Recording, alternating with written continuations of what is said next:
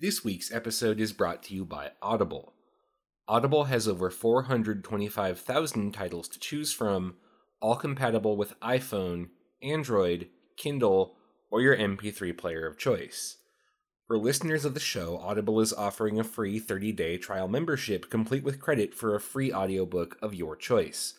You can cancel anytime and keep the free book, or keep going with one of Audible's subscription offers. Go to audibletrial.com slash Japan to claim your offer. This week, I'm going to recommend Plato's Republic from the Great Courses series by Dr. David Roochnik. I'm actually teaching Republic for the first time on my own, and while I love the text, it's definitely a complicated one. I actually used this course to help me prep for the teaching, so I can vouch that it's a really interesting and well done series of lectures that help explain one of the most important philosophical texts in the Greek tradition. Go to audibletrial.com slash Japan to claim your copy.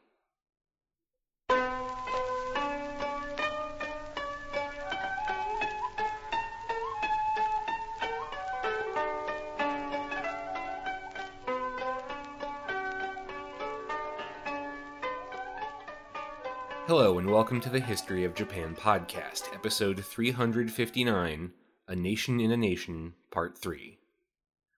I think it's fair to say that by the 1960s, Soka Gakkai was an established part of the Japanese cultural scene, something illustrated well by the fact that among the attendees for Toda Josei's funeral in 1958 was none other than the sitting Prime Minister, Kishi Nobusuke. And if you're wondering, no, they did not end up throwing Toda into the sea. The cachet of the religion was impressive, particularly given that just 15 years earlier its leadership was all languishing in prison. To be fair, it was not the only new religion to experience big growth after the war, many of them did. However, Soka Gakkai's growth vastly outpaced that of the other new religions. To take one example, a competing new religion called Tenrikyo, which is actually older, it dates back to the 19th century, and compare their modern followings, Tenrikyo has 2 million followers around the entire world. Soka Gakkai has six times as many, 12 million people all around the globe. The organization Ikeda Daisaku inherited was clearly, I think, the most successful new religion of post war Japan by the time he came into leadership. Toda's Great Promulgation campaign in the 50s had been, by pretty much any standard, incredibly successful. Indeed, most of the basic structures that allowed Soka Gakkai to succeed were already in place by the time Toda Josei passed away. A religious scholar named James Allen Dator, who worked on Soka Gakkai in the 60s, identified some of the basic structures he believed led to its success. Among these were the relatively small kumi, or groups, which served as an organizational unit below what we might think of as the congregation or church level. These groups of 10 to 15 members are designed to facilitate discussion on Soka Gakkai teachings, essentially setting up seminars to facilitate new converts learning the concepts behind the faith. And there's no limit on how many kumi you can have if they grow too much, for example, by members converting new people who then join the existing kumi, the group just splits up into two new ones. It's a very efficient and decentralized scheme that allows people to engage with the teachings in an intimate and active setting, and which gives individual groups of Soka Gakkai believers a lot of flexibility in terms of how to approach doctrinal discussion, for example, by focusing on topics of interest to the group.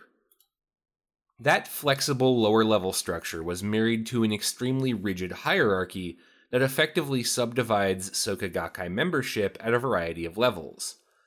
Above the 15 person kumi, you have 30 to 100 people in a han, or group, 500 to 1,000 in the chiku, district, followed by shibu, chapters, of which there were 1,205 across Japan in 1965, then general chapters, local headquarters, and finally the international headquarters.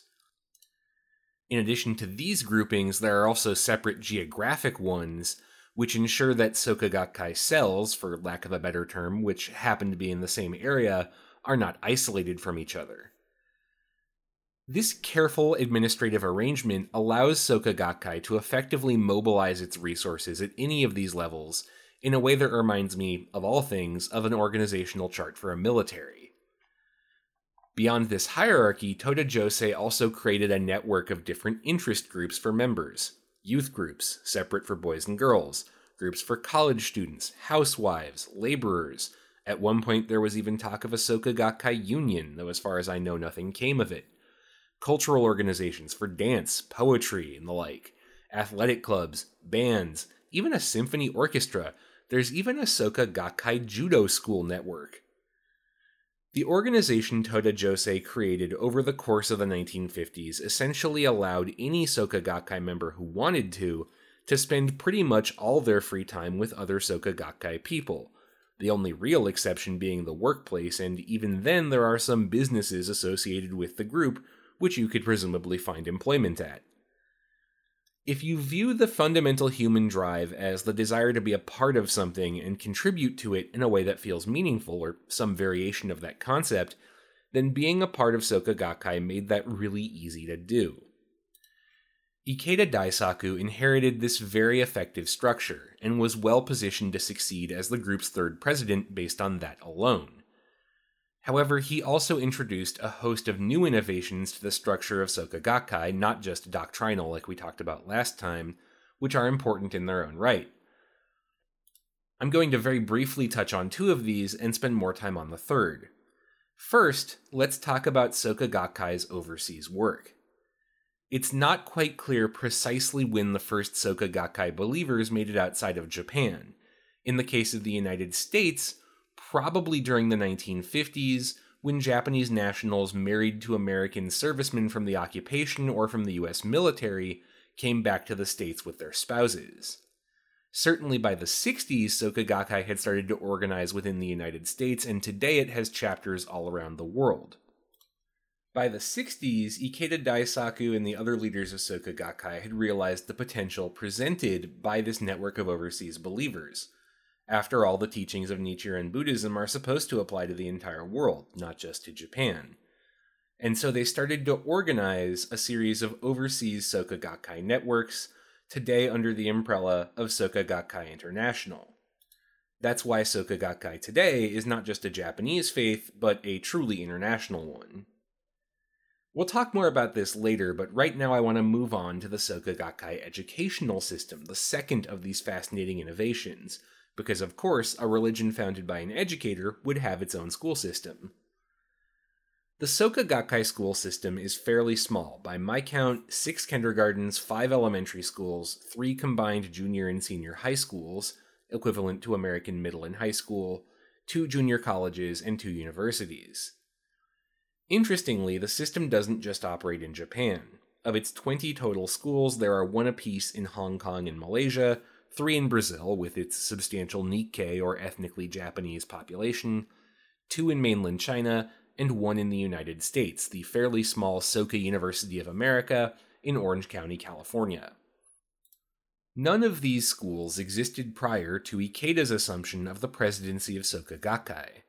The very first one, Soka Gakuen Junior and Senior High School, opened in Kodaira in western Tokyo in 1968. Ikeda's vision for the system was to outline an educational curriculum based on the theories of Makiguchi Tsunesaburo, essentially proving the correctness of these ideas about teaching by putting them into practice in the group's own schools. Which, to be fair, is not exactly what I'd call a controlled test, since presumably those engaging with the Soka schools have some pre existing attachment to Soka ideology, but still the system is an impressive one on the whole. More to the point, it serves to further the idea of Soka Gakkai as a nation within Japan itself as well as abroad. One bound together not by the power of an organized state government, but purely by the ideas behind Soka Gakkai teaching. Levi McLaughlin, one of the best English language scholars on Soka Gakkai today, calls the group a mimetic nation. Mimetic is in meme, but not like dumb internet memes. Instead, he's using the original meaning of the word meme coined by Richard Dawkins, used to describe an idea that is replicated when people learn it to imitate it. A sense of belonging in a community and identification with that community is extremely mimetic. You learn this by imitating people who engage in the same behavior. Thus, Soka Gakkai is a nation that replicates itself. That is, it gathers new members, be they converts or the children of members, by inculcating a sense of belonging to the group in those members. And that's kind of the genius of the Soka school system, which, in my view, has done a lot to keep Soka Gakkai viable as a group. After all, as Ikeda Daisaku cleverly figured out, if you're looking to train people to think about their relationship to the world and to your organization in a very certain way, what better way is there to do that than a school? That's not to say this is some kind of propaganda network. So far as I can tell, browsing application materials, you don't even have to be a Soka Gakkai member to go to these schools. Though there have been rumors of, for example, non Soka Gakkai believer professors being denied tenure at some of the universities, though I don't know how substantiated those are.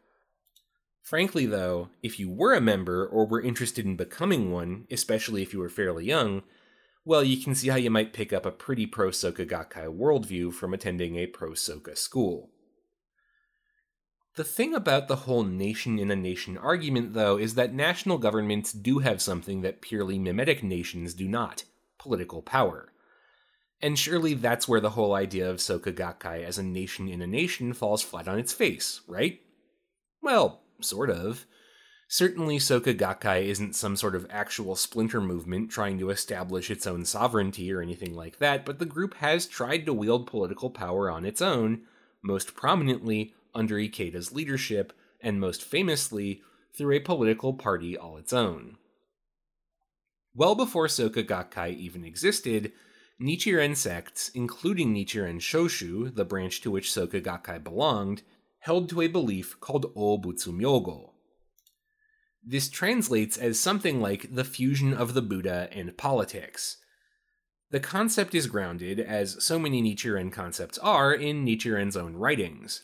First, in a rather obscure but fascinating text known as the Sandai Hihosho, or Writings on the Three Secret Laws, which states, quote, All the people, both the rulers and the ruled, shall embrace the three great secret laws of true Buddhism, Nichiren's teachings essentially, with Oho, political power, fused with Buppo, the Buddha's teachings, and Buppo united with Oho. The second source is probably Nichiren's most famous text, the Risho Ankokuron, or roughly translated, Thesis on the Pacification of the Nation by Means of Establishing Righteousness. This is the most explicitly political of Nichiren's major writings, and as the title suggests, it lays out a pretty straightforward argument. Calamities in Japan, from earthquakes and tsunamis to those Mongols that keep making vaguely threatening noises about invading, are the result of the proliferation of bad teachings. That is to say, too many people believe in the wrong kind of Buddhism. Thus, to make Japan an Ankoku, a stable nation, it must first be Risho, that is to say, righteous teachings must be established. To make Japan safe and stable, Japan must be Nichirenized. That doctrine has been carried through various Nichiren sects over the years in a variety of different ways. There have been Nichiren socialist groups, as I mentioned during the first episode of the series, and of course, there have been Nichiren ultranationalists who wanted to see the Japanese government, and especially the emperor, endorse their faith and make it a part of the imperial propaganda machine. So far as I know, Toda Josei was the first Soka Gakkai thinker to take up the idea of Obutsu Myogo in a specifically Soka Gakkai context. In 1956, he started publishing a series of articles on just this subject.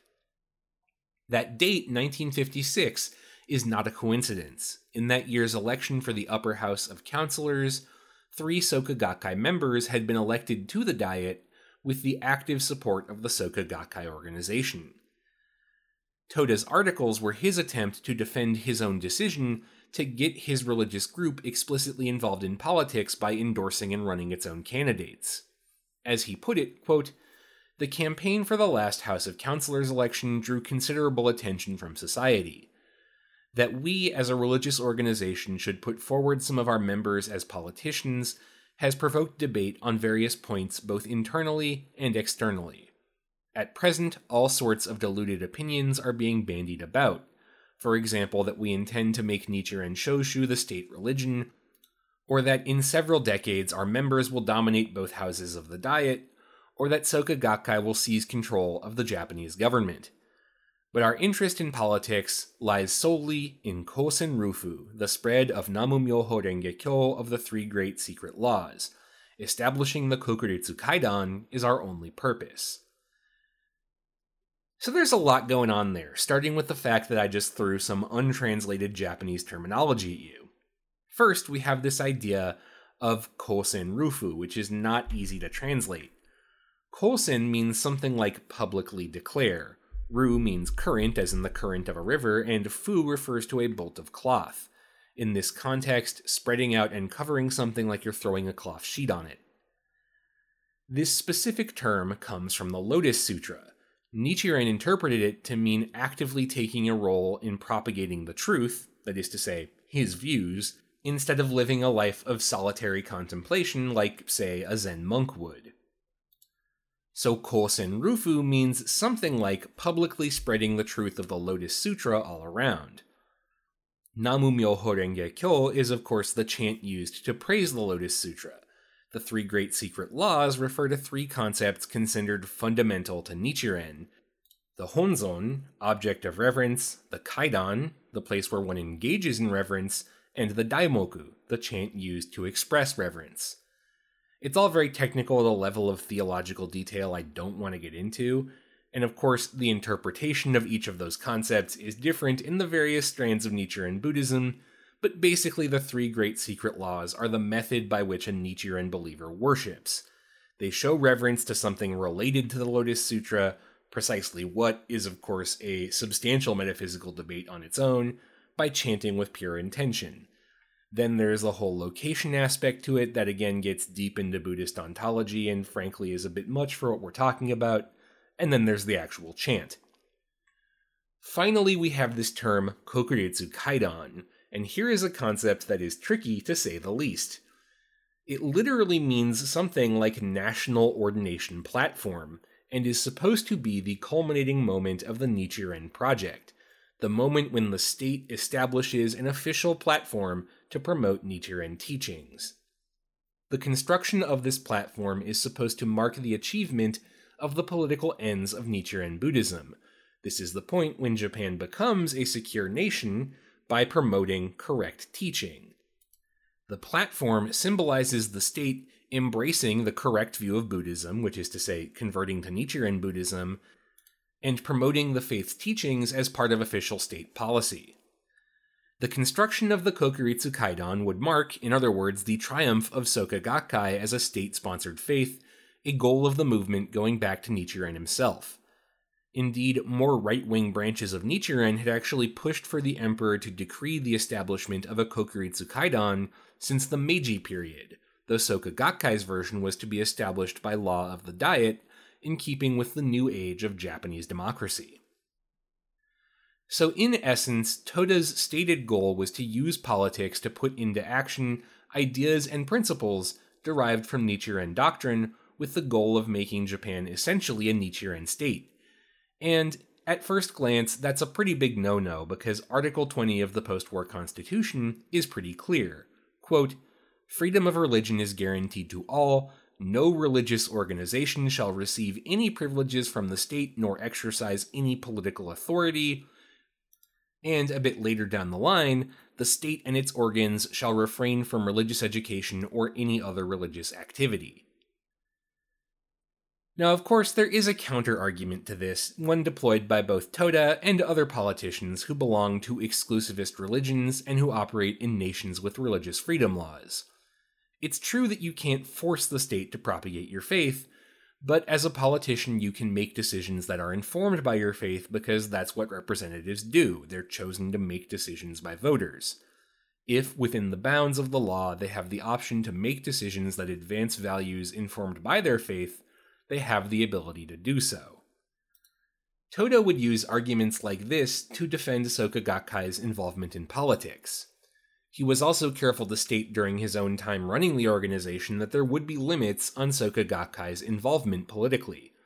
It would not run politicians for the lower house, which actually has more influence than the upper house because it picks the prime minister, nor would the group organize a formal political party. But there was still a lot of controversy around Soka Gakkai's step into politics, especially the very next year when some of Soka Gakkai's members were arrested in Osaka for, in essence, trying to bribe members into voting for Soka candidates. By the way, among their number, none other than Ikeda Daisaku. Concerns that Soka Gakkai was trying to reintroduce religion into politics and revive the very worst aspects of the old state Shinto system abounded. That's why Toda had to spend so much time in his writing trying to diffuse those tensions. But once Ikeda took charge of Soka Gakkai, it didn't take him long to move beyond Toda's limited goals. On May 3, 1964, Ikeda announced that Soka Gakkai was going to set up its own political party, called the Komei Seiji Renmei, or Clean Government League. That party has since gone through several name changes over its lifetime. It's best known by the name it's used for the longest time and the one it's currently using today, the Komeito, or Clean Government Party. The Komeito enjoyed pretty immediate electoral success. Its platform, key goals Obutsu Myogo and Buddhist democracy, was pretty clearly just an invitation for all Soka Gakkai members to vote for the group, and oh boy, did they vote for it. The Komeito's first election was in 1965 for the House of Councilors, and the party picked up 20 seats, about one sixth of the entire upper house. It was easily the third largest party in the House after the governing Liberal Democrats and the opposition Socialists. In its first lower house elections in 1967, the Komeito grabbed 25 seats, putting them fourth overall, behind the LDP, the Socialists, and the splinter Democratic Socialists. And the successes just continued. In the 1969 general elections, the Komeito picked up 22 more seats for a total of 47, now the third largest party in both houses of the Diet. Though admittedly the margin was pretty wide, the number two spot socialists had 90 seats, so about twice as many as the Komeito. The political success of Soka Gakkai in these three elections was by any measure incredible. It also brought a lot of criticism. Throughout the 1960s, there was a proliferation of articles and books questioning the legality of Soka Gakkai's involvement in politics under the banner of Article 20, which, again, prohibits religious organizations from wielding political power. Alongside this legal concern, there was the constant question about Soka Gakkai's long term goals. Doesn't the whole idea of the Kokuritsu Kaidan and Obutsu Myogo mean they're trying to use the ballot box to impose a state religion? Ikeda Daisaku certainly didn't do himself any favors in trying to manage these critiques. When they first began to emerge around the time of the formation of the Komeito, he tried to head them off by redefining aspects of the Komeito platform, most notably the bit about the national ordination platform, which he now insisted simply meant some sort of public monument symbolizing the goal of a happy society and which would be established democratically. Which is, of course, very different from trying to get government endorsement for a place to preach your religion. This proved to be an insufficient step, and that's not that surprising given the whole business about fusion of religion and state power and such that was literally written in to the platform of the Komeito. The barrage of criticism kept coming, most notably in the form of a book released in 1969 by the Japanese political scientist Fujiwara Hirotatsu. The title of the book was Soka Gakkai o Kiru, literally something like slaying Soka Gakkai, but commonly translated into English as I denounce Soka Gakkai. The title alone gives you a fair sense of what the book is about. In essence, Fujiwara accused Ikeda Daisaku and his followers of preying on the insecurity of members to get them to join, more on that next week, and using the Komeito to advance a dangerous fusion of religious and political power. According to Fujiwara, Ikeda Daisaku, who has always denied this story, retaliated through the Komeito. The Komeito chair supposedly called in a favor from the LDP's then chief secretary, who in turn reached out to Fujiwara to try and get him to kill the book prior to publication. By the way, the chief secretary who did this favor? Tanaka Kakuei. Fujiwara retaliated by releasing the book, complete with a foreword where he claimed he was being pressured by Soka Gakkai to walk back his claims and refused to do so. The Gakkai organization itself has always denied all the charges leveled by Fujiwara, but the whole thing was a real PR disaster, however you slice it. Eventually, in 1970, Ikeda announced that Soka Gakkai and the Komeito would formally separate their leadership, and that Soka Gakkai would abandon the concept of the Kokuritsu Kaidan altogether in favor of a monument to be built purely by members of the faith rather than by the state. The month after this announcement, the Komeito revised its platform to be secular. There's still a very strong relationship between Soka Gakkai and the Komeito though they are not quite one and the same anymore. Soka Gakkai is still a strong constituency for the party. About one half of the Komeito's voters are Soka Gakkai members, and Soka Gakkai and Komeito leadership do still occasionally meet, though they characterize the meetings as constituent representative meetings, and the meetings are public. However, none of this has really removed the impression that the Komeito is the political wing of Soka Gakkai.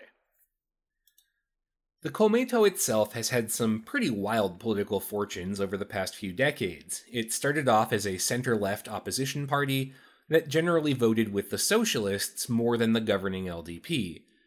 When the LDP was removed from power by a center left coalition for the first time in its history in 1993, the Komeito was a part of that center left alliance.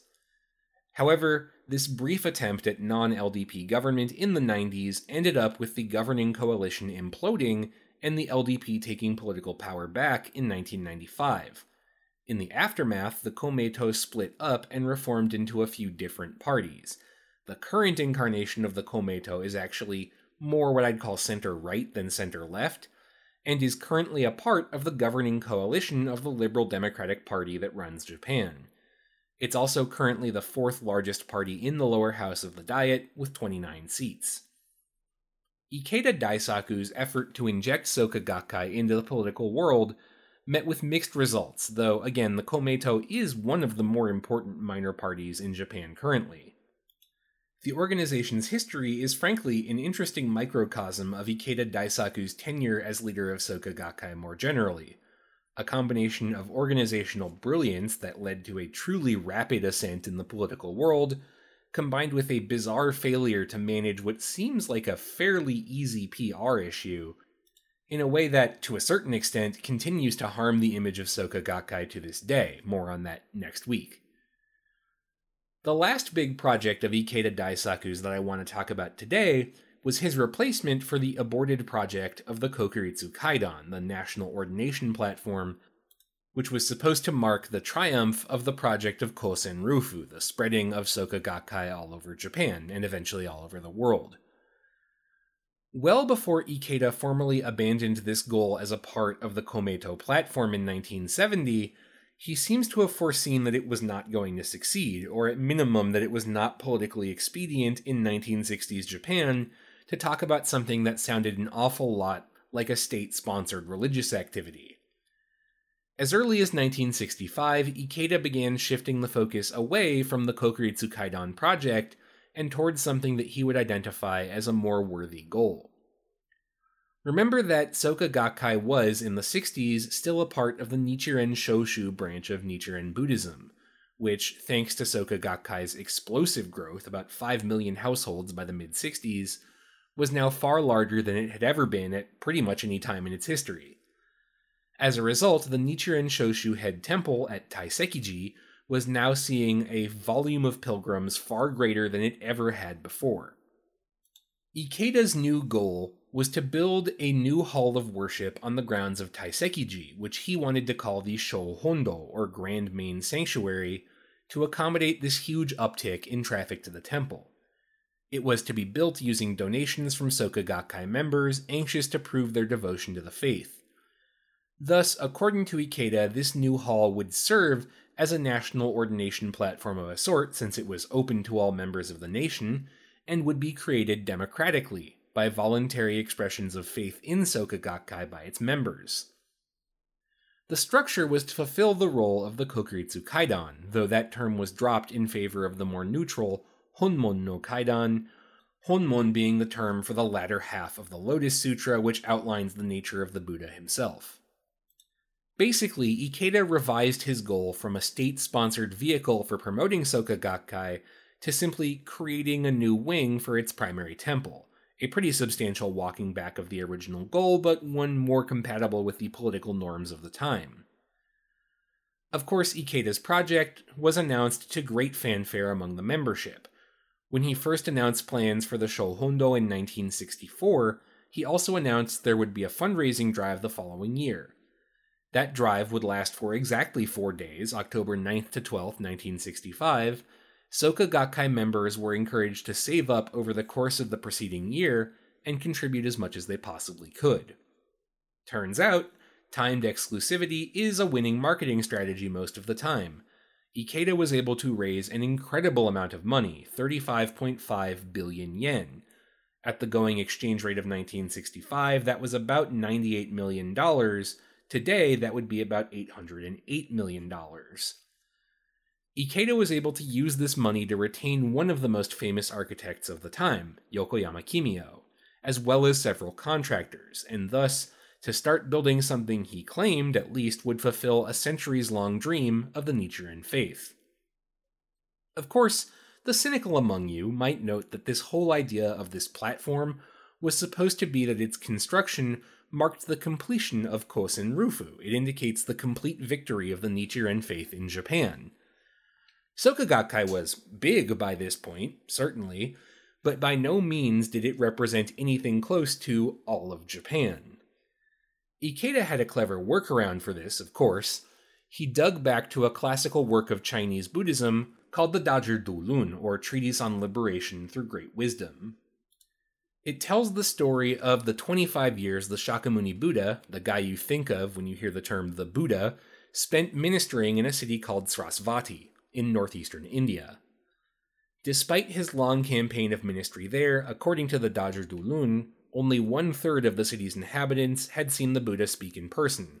Another third had heard of him but not seen him. The final third had neither seen nor heard of him. Ikeda put this forward as a sort of formula for when Kosen Rufu would be achieved. By his reading, if one third of the country joined Soka Gakkai, another one third were Komeito voters, then that would complete the Sravasti formula and prove the triumph of Nichiren in Japan a highly ambitious goal, but one more achievable in the time frame Ikeda had set for the construction of the Shohondo. Now, my high school teacher persona would have me call that a creative interpretation of the original materials, which is a code for not at all grounded in the original logic. And indeed, Nichiren Shoshu members outside of Soka Gakkai, especially the other lay societies of Nichiren Shoshu whose influence had been totally eclipsed by Soka Gakkai, criticized Ikeda for essentially rewriting Nichiren doctrine to suit his own political ambitions. After all, Nichiren tradition was pretty clear on what a national ordination platform was supposed to be and what qualified in terms of the condition for its construction. This was not it. This particular tiff between Soka Gakkai and other members of the Nichiren Shoshu faith simmered for years, spearheaded by another Nichiren Shoshu lay society called the Myo Shinko. The conflict culminated in 1974 when Myo Shinko staged a series of public protests in Meiji Park in Tokyo against Soka Gakkai, very publicly drawing attention to the internal disputes within Nichiren Shoshu. At this point, the priesthood of Nichiren Shoshu actually had to step in and get involved to get the infighting under control, and the intervention was pretty drastic. Myo Shinko was ordered to dissolve outright. Apparently, outright calling out another Nichiren Shoshu group in public, not to mention the largest Nichiren Shoshu group, was a step too far. However, Myo Shinko's protests did result in at least one important change. The Nichiren Shoshu priesthood also ordered Ikeda Daisaku to stop referring to the Shohondo project, which by 1974 was just months away from completion, as a fulfillment of the Kokuritsu Kaidan slash Honmon no Kaidan concept as put forward by Nichiren. In other words, the priesthood was now saying that Ikeda's whole project, his whole reason for building this hall, was grounded in wrong theology. The hall he spent so much time building did not represent the fulfillment of Nichiren's desire for a national ordination platform. Maybe it could one day, but not even Ikeda's generously reinterpreted Sravasti formula could convince the Nichiren Shoshu priesthood that the fulfillment of Nichiren Buddhism in Japan was complete. Ultimately, the Shohondo did open in 1974 and became a major Nichiren Shoshu pilgrimage site.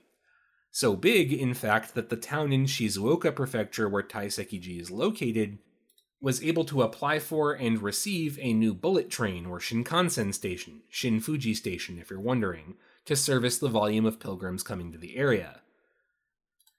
If you look at photos of the Shohondo, it's really a remarkable piece of architecture. It's this fascinating blend of traditional style with that 70s brutalist concrete shtick that was so big at the time. I think it's a remarkable design that really does provide a feeling of grandeur.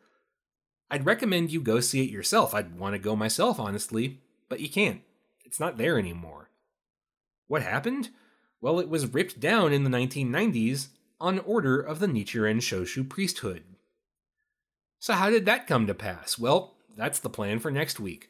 We're going to spend some time discussing, spoilers, the split between Soka Gakkai and Nichiren Shoshu that led to Soka Gakkai becoming an independent Nichiren sect all its own.